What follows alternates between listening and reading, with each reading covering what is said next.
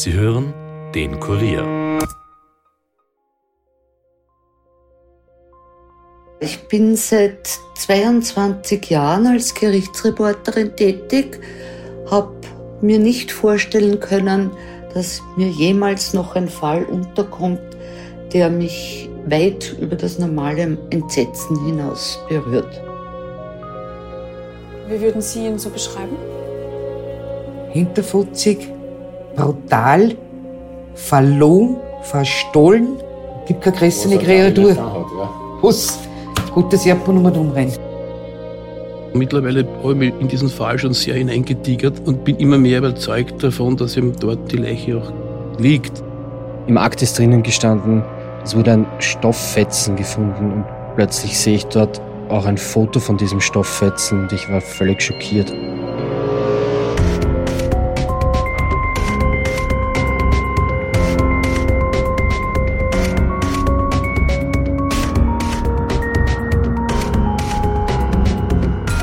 Herzlich willkommen zu Dunkle Spuren, dem True Crime Podcast des Kurier, in dem wir ungelöste Kriminalfälle aus Österreich neu aufrollen.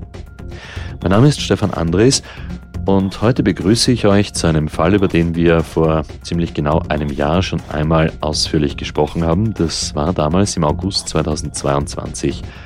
Ihr erinnert euch vielleicht an den Fall der vermissten Maria O. aus dem Mostviertel in Niederösterreich eine junge Frau, die Anfang der 1980er Jahre verschwunden ist und wo 40 Jahre später schockierende Taten ans Licht gekommen sind.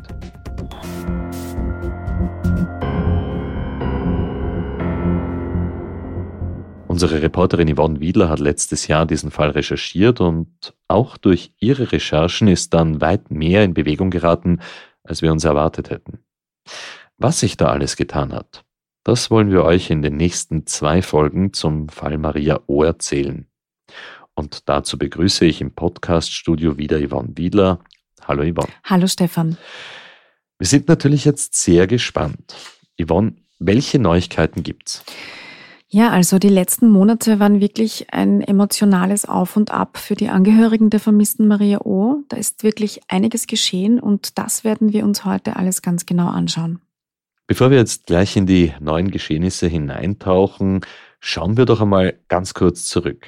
Das grausame Schweigen der Fall Maria O, das war unser Fall Nummer 26 und da hören wir mal ganz kurz hinein, um uns das Wichtigste in Erinnerung zu rufen. Es hat damals geheißen, die Maria ist äh, verschwunden, die Maria ist in Kanada bei ihrem Bruder und es hat sich eigentlich niemand darum gekümmert. Es wollte sich keiner darum kümmern und man hatte vor allem Angst vor dem Familienoberhaupt, das offensichtlich ein richtiger Tyrann gewesen ist, der die Menschen geschlagen hat, misshandelt hat. Und jetzt, nach äh, so vielen Jahren, äh, werden halt die Menschen auch älter und sie beginnen zu hinterfragen, was war denn damals wirklich los. Das war Christian Mader vom Verein Österreich findet euch, der sehr viel Zeit und Energie in die Lösung von diesem Fall investiert. Er spricht hier über einen gewissen Arthur. Das ist die Schlüsselfigur in der Geschichte. Genau, und wir erinnern uns, im Jahr 1981 verschwindet die junge Niederösterreicherin Maria O. Sie hat sich eben erst von ihrem Mann Arthur getrennt. Sie haben gemeinsam ein Baby, einen Sohn, und fast vier Jahrzehnte lang wird sie niemand offiziell vermissen denn er erzählt, sie wäre zu ihrem Bruder nach Kanada gegangen und hätte ihn und ihren Sohn einfach zurückgelassen. Bis plötzlich Familiengeheimnisse ans Tageslicht treten, die diesem Fall eine überraschende Wendung geben. Arthur ist daraufhin im Jahr 2019 das erste Mal unter Verdacht geraten, etwas mit dem Verschwinden von Maria zu tun zu haben. Im Zuge dieser Ermittlungen sind dann noch ganz andere fürchterliche Taten zum Vorschein gekommen für die er sich dann auch vor Gericht verantworten musste. Die Journalistin Ilse Probst war bei dem Prozess anwesend und hat ihn und seine Taten damals so beschrieben. Ich bin seit 22 Jahren als Gerichtsreporterin tätig, habe rund 4000 Prozesse beobachtet und mir nicht vorstellen können, dass mir jemals noch ein Fall unterkommt, der mich weit über das normale Entsetzen hinaus berührt. Das waren also grausame Misshandlungen, grundsätzlich von Frauen und Kindern. Meiner Erinnerung nach hat die Opfervertreterin äh, damals geäußert, er hat sich genommen, wen und wann er wollte im Zusammenhang mit den Sexualdelikten. Zwei Nichten wurden äh, massiv sexuell äh, missbraucht, über viele Jahre hindurch vergewaltigt. Die eine bereits ab ihrem fünften Lebensjahr und sogar noch, als sie dann schon verheiratet und schwanger war. Ich bin letztes Jahr nach Niederösterreich gefahren und habe sehr lange und ausführlich mit Verwandten des unter Anführungszeichen Tyrannen Arthur gesprochen, so wird er ja genannt. Wir hören in eines dieser Audiofiles kurz hinein. Wie würden Sie ihn so beschreiben?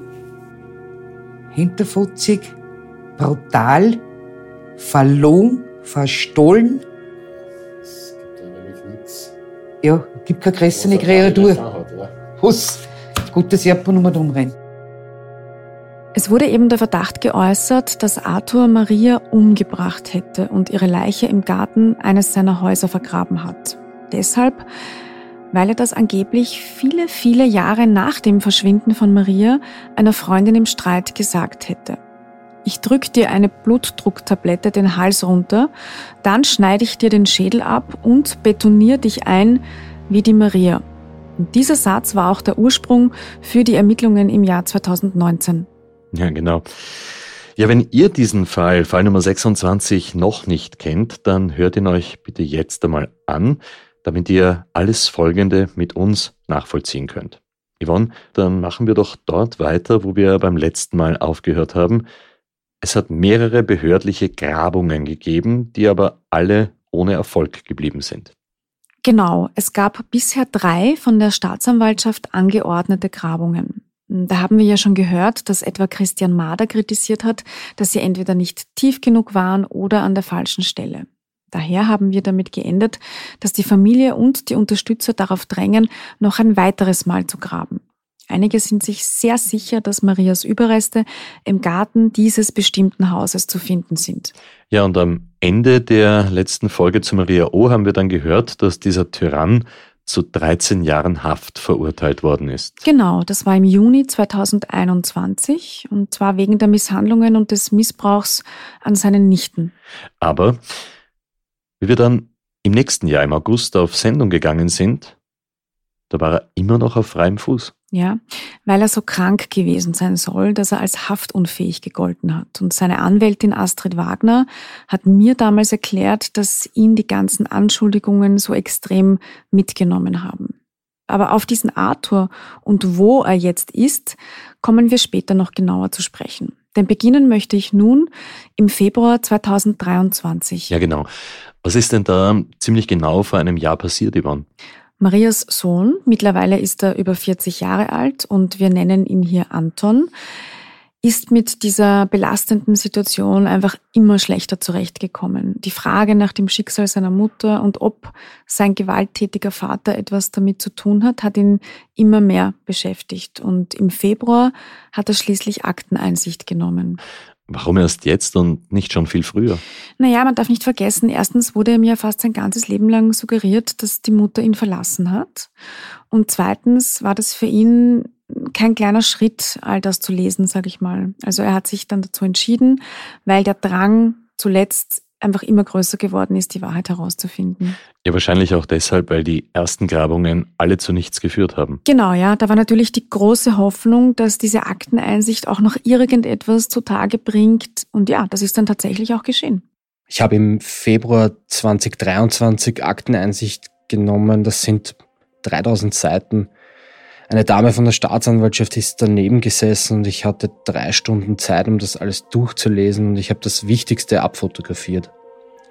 Später habe ich über meine Anwältin eine elektronische Akteneinsicht erhalten. Bei der Staatsanwaltschaft St. Pölten war das.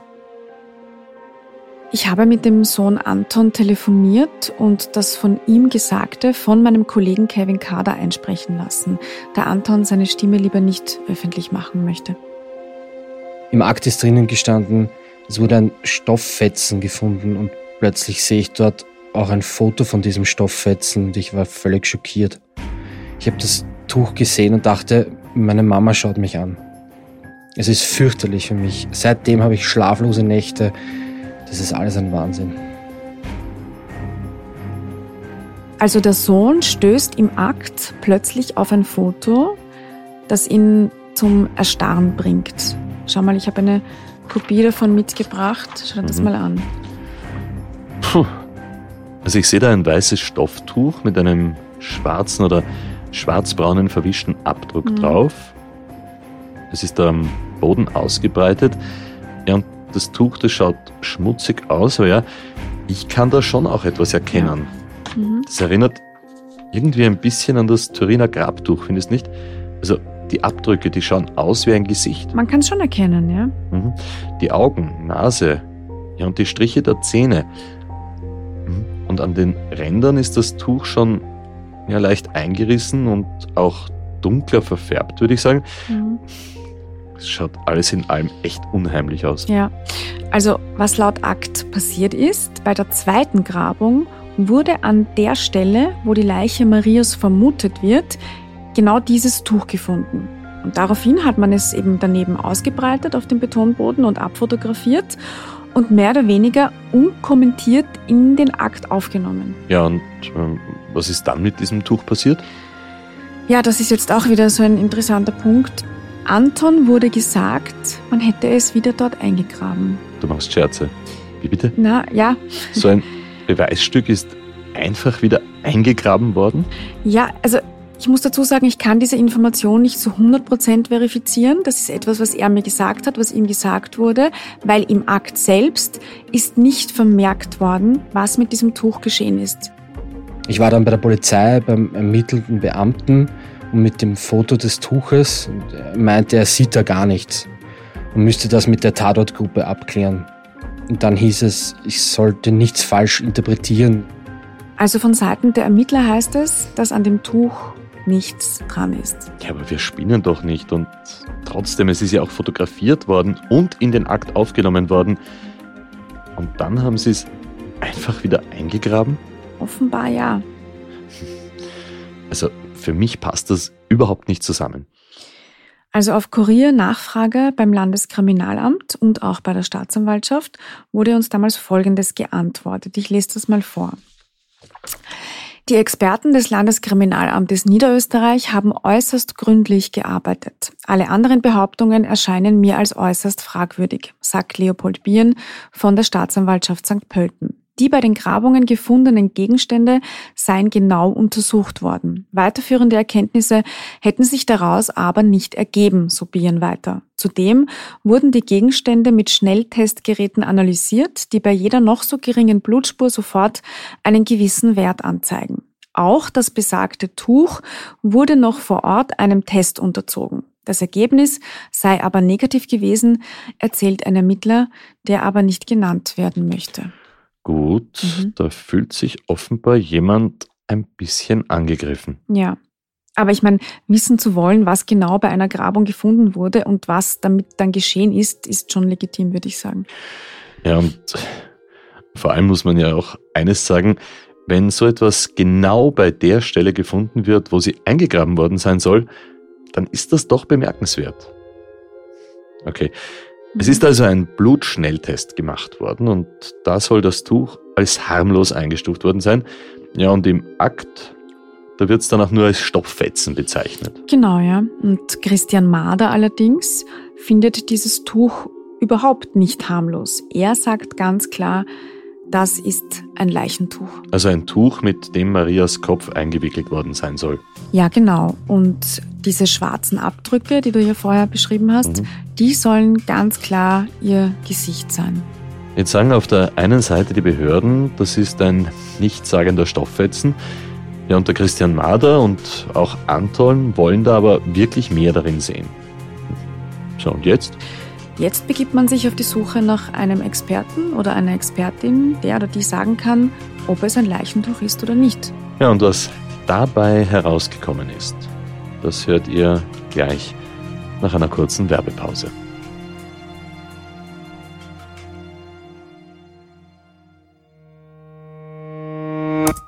Hallo, mein Name ist Bernie Gaul und ich esse Fleisch, fahre mit dem Auto, fliege mit dem Flugzeug und habe mich noch nie auf eine Straße geklebt. Trotzdem will ich euch etwas über den Klimaschutz erzählen. Wow, das passt aber nicht zusammen. Ja, ich bin vielschichtig wie eine Mannerschnitte, wie unser Globus. Und, und wer bist du? Ich bin die Clara Sautner, bin 22 Jahre alt, arbeite im Social Media Ressort beim Kurier, lebe vegan und mir ist Umweltschutz ein Anliegen. Bernie ist der Klimaexperte vom Kurier. Wir nennen ihn Klima Bernie. Und so heißt auch unser neuer Podcast. Da erklärt er mir genau, wie wir die Welt retten werden. Naja, so ist das nicht. Es ist natürlich komplexer.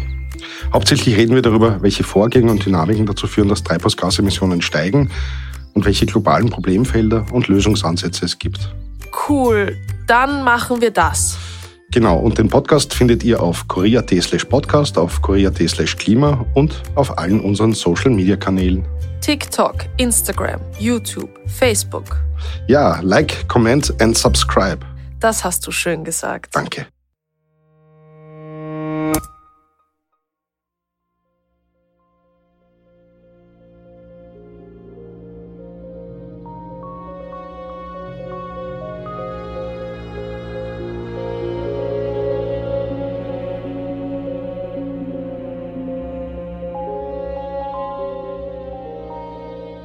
Willkommen zurück zum Fall der vermissten Maria O. aus Amstetten. Gerade vor der Pause haben wir gehört, dass jemand gesucht worden ist, der profund sagen kann, ob dieser Fetzen, Zitat der Behörden, ein Leichentuch ist oder nicht. Yvonne, wie ist es jetzt weitergegangen? Christian Mader hat Anton hier bei der Suche stark unterstützt und ist nach einigen Telefonaten auf Dr. Karl Pont gestoßen ein mhm. Zahnarzt und Implantologe aus Vorarlberg, der sich bereit erklärt hat, ein Gutachten zu verfassen. Schau mal, ich habe das Gutachten mitgebracht. Mhm. Ähm, es hat zehn Seiten okay. und Dr. Pont hat zur Veranschaulichung einen Skelettschädel mit einem Tuch umwickelt und markante Strukturen durchgezeichnet. Mhm. Das hat er auch mit Fotos dokumentiert, dass man das gut sieht. Und ja, Kollege Uwe Mauch hat das schriftliche Gutachten für uns eingelesen. Dabei wurde ein anatomisches Schädelmodell einer erwachsenen Person mit einem Baumwolltuch umwickelt. Die prominenten Strukturen wurden durchgezeichnet. Bei einer Umwicklung des Schädels würden sich auch das Jochbein und ein Teil der Augenhöhlen, da insbesondere die seitliche Wand der Augenhöhle Margo lateralis abzeichnen. Die markierten Strukturen auf dem dargestellten Stück Stoff entsprechen in Bezug auf Anordnung, der Lage zueinander, der Begrenzung am oberen Rand und den Größenverhältnissen den vorderen Oberkieferzähnen. Die vier Schneidezähne im Oberkiefer sind parallel angeordnet. Die beiden mittleren Schneidezähne sind größer als die kleinen seitlichen Schneidezähne. Also man kann sich das wirklich so vorstellen, dass er ein sehr ähnliches Tuch über ein passendes Schädelmodell gewickelt hat und dann Abdrücke, die sich dadurch ergeben haben, analysiert hat. Nach oben verjüngen sich die Zähne und am unteren Ende sind die Zähne deutlich breiter. Wie bei den abgebildeten Strukturen sind die vorderen Schneidezähne in den meisten Fällen einwurzelig. Die oberen mittleren Schneidezähne weisen deutliche Größenunterschiede zu den oberen seitlichen Schneidezähnen auf. Ebenfalls ist das typische Wurzelmerkmal in der Darstellung zu erkennen. Und dann ganz zum Schluss kommt Dr. Pont zu seinem Ergebnis. Zusammenfassend ergibt die Auswertung die Wiedergabe von vier oberen Schneidezähnen der Abzeichnung der Ober- und Unterkieferstrukturen auf dem abgebildeten Tuch.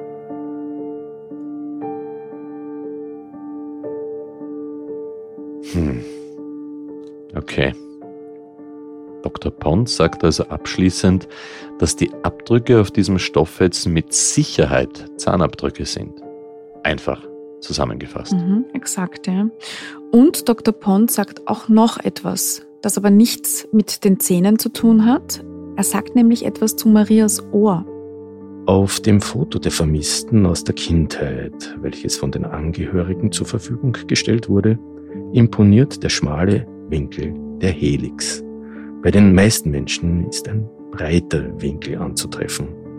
Auch auf dem Stück Stoff ist der Winkel der Helix ebenfalls schmal.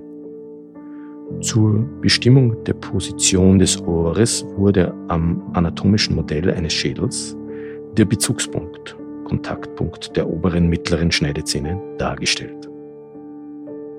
Das ist interessant, aber vielleicht noch einmal zur Erklärung bitte. Was genau ist eigentlich die Helix beim Ohr? Helix ist der medizinische Fachausdruck für diesen dickeren, wulstartigen Rand oben bei der Ohrmuschel und der soll eben bei Maria extrem schmal gewesen sein. Darstellung der Entfernung von dem Kontaktpunkt der oberen Schneidezähne zum knöchernen Ausgang des Gehörgangs Porus acousticus externus am anatomischen Modell eines Schädels. Die Entfernung beträgt etwa 12,5 Zentimeter.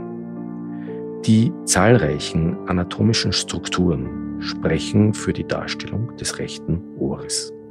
Die Ausrichtung der Ohrstrukturen zum Gesichtsschädel und der Lage der Strukturen untereinander sind anatomisch korrekt. Er sagt also, dass seiner Meinung nach auch ein Abdruck von einem rechten Ohr auf dem Tuch erkennbar ist und eben nicht nur von irgendeinem Ohr, sondern von einem Ohr mit schmaler Helix. Also seinem Wulst, wie es die Maria gehabt haben mhm. soll. Hm, okay. Und wenn wir jetzt einmal annehmen, dass dieses Gutachten stimmt, dann müssten doch sämtliche Alarmglocken bei der Staatsanwaltschaft und auch bei den Ermittlern schrillen. Und es müsste erneut gegraben werden, nicht wahr? Ja, so sehe ich das auch. So ist es aber bisher in der Realität nicht gewesen. Meinem Vernehmen nach war es eher so, dass dieses Gutachten von Seiten der Behörden eher, ich sage mal, ein bisschen abgetan wird. Ja, auch die Idee von dem Leichentuch soll dort nicht ganz so ernst genommen werden, wobei das ist jetzt Hörensagen, da habe ich jetzt nichts mhm. verifiziert. Ähm, vielleicht wird es noch eine Grabung geben, muss man schauen. Man soll dort jedenfalls bis dato nicht so sehr an die Tatsache glauben, dass es ein Totentuch sein könnte. Sagen wir es mal so. Ja, aber warum nehmen die dieses Gutachten nicht ernst? Naja, also was man so hört, ist es so, dass vielleicht der Zahnarzt ein bisschen in Frage gestellt wird. Das sei doch kein renommierter Gutachter. Ein bisschen nach dem Tenor, ein richtiger Gutachter wäre niemals zu diesem Schluss gekommen. Okay. Man könnte dem ja dann ein Gutachten von einem sogenannten richtigen Gutachter entgegenstellen, wenn es da wirklich Zweifel gibt. Genau, ja. Das ist äh, bis jetzt, sage ich einmal, noch nicht passiert. Mal schauen, vielleicht kommt es ja noch. Was aber passiert ist, äh, die Anwältin von Anton hat das Gutachten von Dr. Pont der Staatsanwaltschaft zukommen lassen und will damit jetzt eine erneute behördliche Grabung erreichen. Bis zum Zeitpunkt der Veröffentlichung haben wir darauf noch keine Antwort erhalten. Ja, vielleicht noch einmal zur Erinnerung. Bisher hat es drei behördliche Grabungen auf diesem Grundstück gegeben, wo der Großcousin von der Maria Überreste vermutet. Genau wobei eine an der völlig falschen Stelle gewesen sein soll und die anderen nicht tief genug, wie etwa Christian Mader meint. Der hat mir gegenüber übrigens betont, dass er absolut nicht den Eindruck erwecken möchte, die Qualität der Ermittlungsarbeit in Frage zu stellen. Er habe in dem Tuch eben, entgegen anderer Meinungen, einen Schädel erkannt und sucht Wege, das zu beweisen. Also er hat, äh, Zitat gesagt, es liegt mir fern, einen Angriff auf die Ermittler des LKA zu starten. Er hat aber gesagt, dass er es als moralische Verpflichtung empfindet, der Öffentlichkeit von den Erkenntnissen zu berichten. Immerhin hätte der Fall eine besondere Tragweite, nämlich vielleicht Mord. Zum einen weiß ich, dass das Landeskriminalamt ja weiter ermittelt. Das ist die nächste Hoffnung, die nächste Chance und wir hoffen nach wie vor, dass auch die noch einmal graben. Und warum?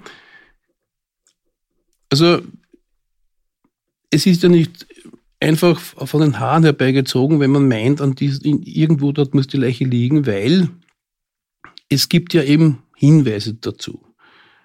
Natürlich werden die auch hinterfragt. Also ein Hinweis ist einmal dieses aufgefundene Tuch, das laut eines Zahnarztes, wie wir wissen, erkannt worden ist als Abdruck eines Schädels. Ich habe mir das selber nochmal angeschaut, weil ich muss sagen, mittlerweile habe ich mich in diesen Fall schon sehr hineingetigert und bin immer mehr überzeugt davon, dass eben dort irgendwo, wo eben gesucht wird, die Leiche auch liegt. Das Problem ist natürlich, man kann nicht den ganzen Garten aufgraben. Aber es gibt immerhin doch Hinweise. Und der erste Anhaltspunkt für mich wäre eben dieses Tuch. Und da muss ich nur mal betonen, dass eigentlich so, wie der Zahnarzt das begutachtet hat und das Ergebnis für mich eigentlich schon eindeutig ist. Ja. Und ich habe zehn Jahre lang Leichen auch identifiziert, also ich kenne mich da schon auch aus. Für mich ist das kein Neuland. Also ich hätte das auch ohne Arzt einmal an erster Stelle erkannt. Da habe ich gesagt, dieser Zahnarzt hat ja nicht nur gesagt, das ist was, sondern er hat sie auch dokumentiert und argumentiert. Warum? Christian Mader zweifelt also in keinster Weise daran, dass es sich um ein Leichentuch handelt. Aber um ein etwaiges Gewaltverbrechen nachzuweisen, braucht es mehr. Und daher ist es Marder und auch Anton so wichtig, dass noch einmal gegraben wird. Also noch einmal, es braucht etwas von der Leiche. Nur mit einem Fund könnte man den Mord auch nachweisen. Mhm. Das Ziel ist deswegen nach wie vor eine weitere Grabung. Jetzt aber mit Stofffetzen, vielleicht Leichentuch im Gepäck, ja, und du hast vorhin schon gesagt, dieses Tuch, das ist bei der zweiten Grabung gefunden worden. Genau, bei der zweiten. Und Anton hat mir gesagt, dass bei dieser Grabung angeblich auch noch etwas anderes gefunden wurde. Für mich stehen drei Fakten im Raum, die geklärt werden müssen. Erstens das Leichentuch. Zweitens soll es bei derselben Grabung auch ein Betonstück gegeben haben mit einem menschlichen Knochenabdruck. Drittens habe ich in einem Medienbericht gelesen, dass an der Stelle schon einmal Knochen gefunden wurden. Wie bitte? Bei dieser Grabung soll auch ein Betonstück mit einem menschlichen Knochenabdruck gefunden worden sein? Ja, und auch Knochen selbst sind damals gefunden worden? Also ich sag mal so, Fakt ist, dass laut Akteneinsicht bei der vorangegangenen zweiten Grabung neben diesem Tuch auch ein Betonstück gefunden wurde das der Abbildung eines Beckenknochens geähnelt haben soll, aber tatsächlich, und das ist jetzt wichtig, nicht als solches verifiziert werden konnte. Und mit diesem Stück verhält es sich interessanterweise genauso wie mit dem Foto des Tuches. Letztlich ist es nur ein Stück, das abgebildet worden ist, ohne das aber auch näher im Akt zu beschreiben, was es genau sein könnte. Also da gibt es ein Foto im Akt, unkommentiert. Und bei Rücksprache mit der Anwältin des Sohnes hat sie mir ganz klar gesagt, dass im Akt nicht drinnen steht, dass das ein Betonstück mit menschlichem Knochenabdruck ist. Es dürfte für Anton aber zumindest so ausgeschaut haben. Ja. Und wir haben ja auch gehört, dass Anton meinte, es wurden auch tatsächlich Knochen gefunden bei dieser auch zweiten Grabung. Damit bezieht es sich auf einen Bericht der Tageszeitung heute, den ich mir rausgesucht habe. Der ist vom 17. September 2019. Ich habe da ähm, das Wichtigste mitgebracht und zwar geht es eigentlich im Endeffekt um diesen Satz. Bei der Suche nach der vermissten Frau im Mostviertel fand die Polizei jetzt Skelettteile. Die Alarmglocken schrillten. Es wurden Teile gefunden, die jedoch nichts mit dem aktuellen Fall zu tun haben. Fehlalarm sozusagen, so ein Ermittler. So, jetzt habe ich versucht, mehr dazu herauszufinden, aber ich sage mal so, die Informationslage ist sehr dünn. Was ich jedoch herausfinden konnte, dieser Knochenfund ergibt sich nicht aus den der Opferanwältin vorliegenden Akten. Also es ist davon auszugehen, dass sie eine komplette Abschrift des Aktes erhalten hat. Und an anderer Stelle habe ich gehört, dass diese Knochen von einem Anthropologen als nicht menschlich beurteilt wurden. Es war mir hier aber noch einiges unklar, also habe ich der Staatsanwaltschaft St. Pölten all meine konkreten Fragen zu diesen Funden und auch zu dem Stofffetzen geschickt. Was dieser geantwortet hat, besprechen wir im zweiten Teil noch einmal. Die Opferanwältin des Sohnes jedenfalls hat bei der Staatsanwaltschaft angeregt, die Asservaten zu inventarisieren und Einblick in diese Liste zu gewähren. Die Asservaten zu inventarisieren. Yvonne, was heißt das genau? Bei einem Asservat handelt es sich um ein von der Polizei im Rahmen der Beweissicherung sichergestelltes oder beschlagnahmtes Stück. Mhm. Okay, und jetzt regt sie an, den Bestand dieser sichergestellten Gegenstände aufzunehmen und sie will einen Einblick in die Liste. Genau, ja. Und äh, sofern erhebliche Beweismittel nicht erkannt wurden, geht sie davon aus, dass dies, wie sie meint, ich zitiere, disziplinär geahndet wird. So hat sie es mir gesagt. Jetzt muss man mal schauen. Ne? Mhm.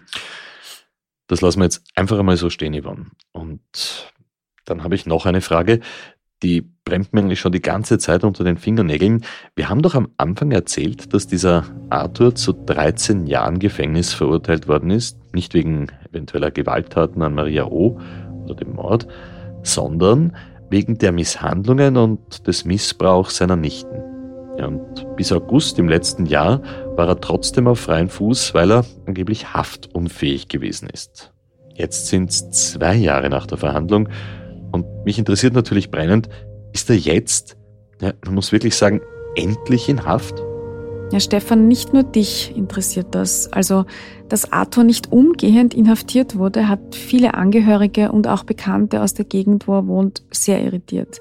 Ich habe auch sehr viele E-Mails von Hörern und Hörerinnen erhalten, die nachgefragt haben, Tatsächlich war Arthur noch sehr lange Zeit auf freiem Fuß. Also ich habe Videos gesehen, die Anrainer in dieser Zeit von ihm gemacht haben, wo viele sich gefragt haben, wie das sein kann, dass er noch immer nicht inhaftiert ist, weil so krank wirkt er auf diesen Videos eigentlich gar nicht. Ja, und dann kam der März 2023. Arthur musste sich erneut vor Gericht verantworten. Und zwar, weil er wieder einer Frau gedroht hat. Jetzt warte mal einen Moment. In der Zeit, wo er schon längst hätte für 13 Jahre in Haft sitzen sollen, wegen des Missbrauchs an seinen Nichten, da hat er schon wieder eine Frau bedroht? Ja, genau. Kollege Johannes Weichert war an diesem Tag dabei, als Arthur in St. Pölten zur Verhandlung erscheinen musste. Und ich lese jetzt mal aus äh, seinem Artikel vor, den er damals geschrieben hat. Am Mittwoch musste sich der Mann, der bis dato noch keinen einzigen Tag in Strafhaft verbringen musste, neuerlich vor Gericht verantworten. Eine Frau warf dem Mann vor, dass er sie bedroht habe. Ich schneide dir den Kopf ab, soll der Angeklagte zu ihr gesagt haben. Stimmt alles nicht, konterte der Beschuldigte.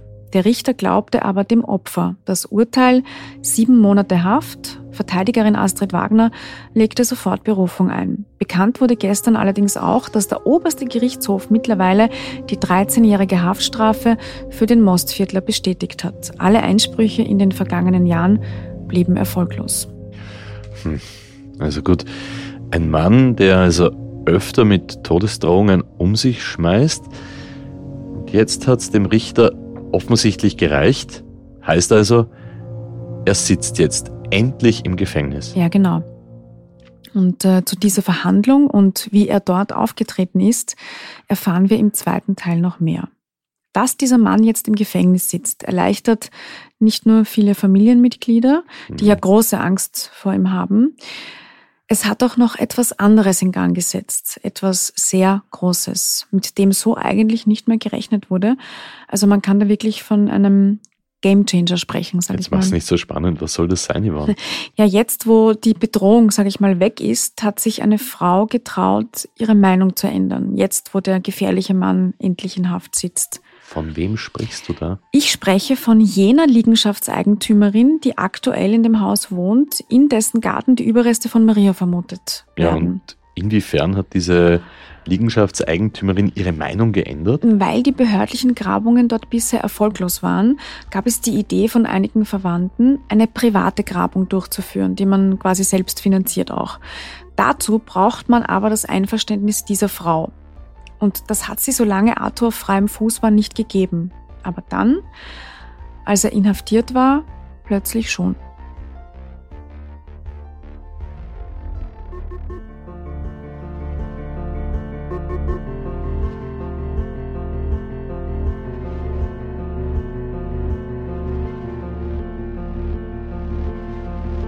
Eine private Grabung also. Das könnte natürlich alles verändern.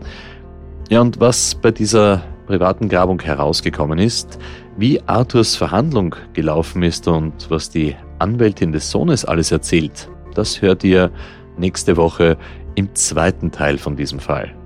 Ja, und wenn ihr noch weitere Informationen zum Verschwinden von Maria O habt, dann ruft bitte entweder direkt das Landeskriminalamt Niederösterreich an unter der Telefonnummer 059 133 30 33 33 oder wendet euch an uns, am besten per Mail an dunklespuren.kurier.at. Wir danken den Familienmitgliedern und Bekannten von Maria für die Unterstützung bei der Aufarbeitung dieses Falles und auch bei den unterschiedlichen Expertinnen und Experten, die sich hier für ein Interview bereit erklärt haben. Und den Kollegen Kevin Kader und Uwe Mauch für ihre Mitarbeit. Wenn euch dieser Podcast gefällt, bitte hinterlasst eine Bewertung in eurer Podcast-App und erzählt euren Freunden davon. Ja, und folgt uns auch auf instagram.com slash dunkle Spuren. Da haben wir für euch zusätzliches Material zu allen Fällen, natürlich auch zu diesem von Maria O. aufbereitet. Dunkle Spuren ist ein Podcast des Kurier. Moderation Stefan Andres. Reporterinnen Yvonne Wiedler, Michaela Reibenwein, Valerie Kripp. Schnitt Daniel Jamanik, Dominik Kanzian und Alexandra Diri. Titelsong von Tobias Schützenberger. Produziert von Elias Nabmesnik.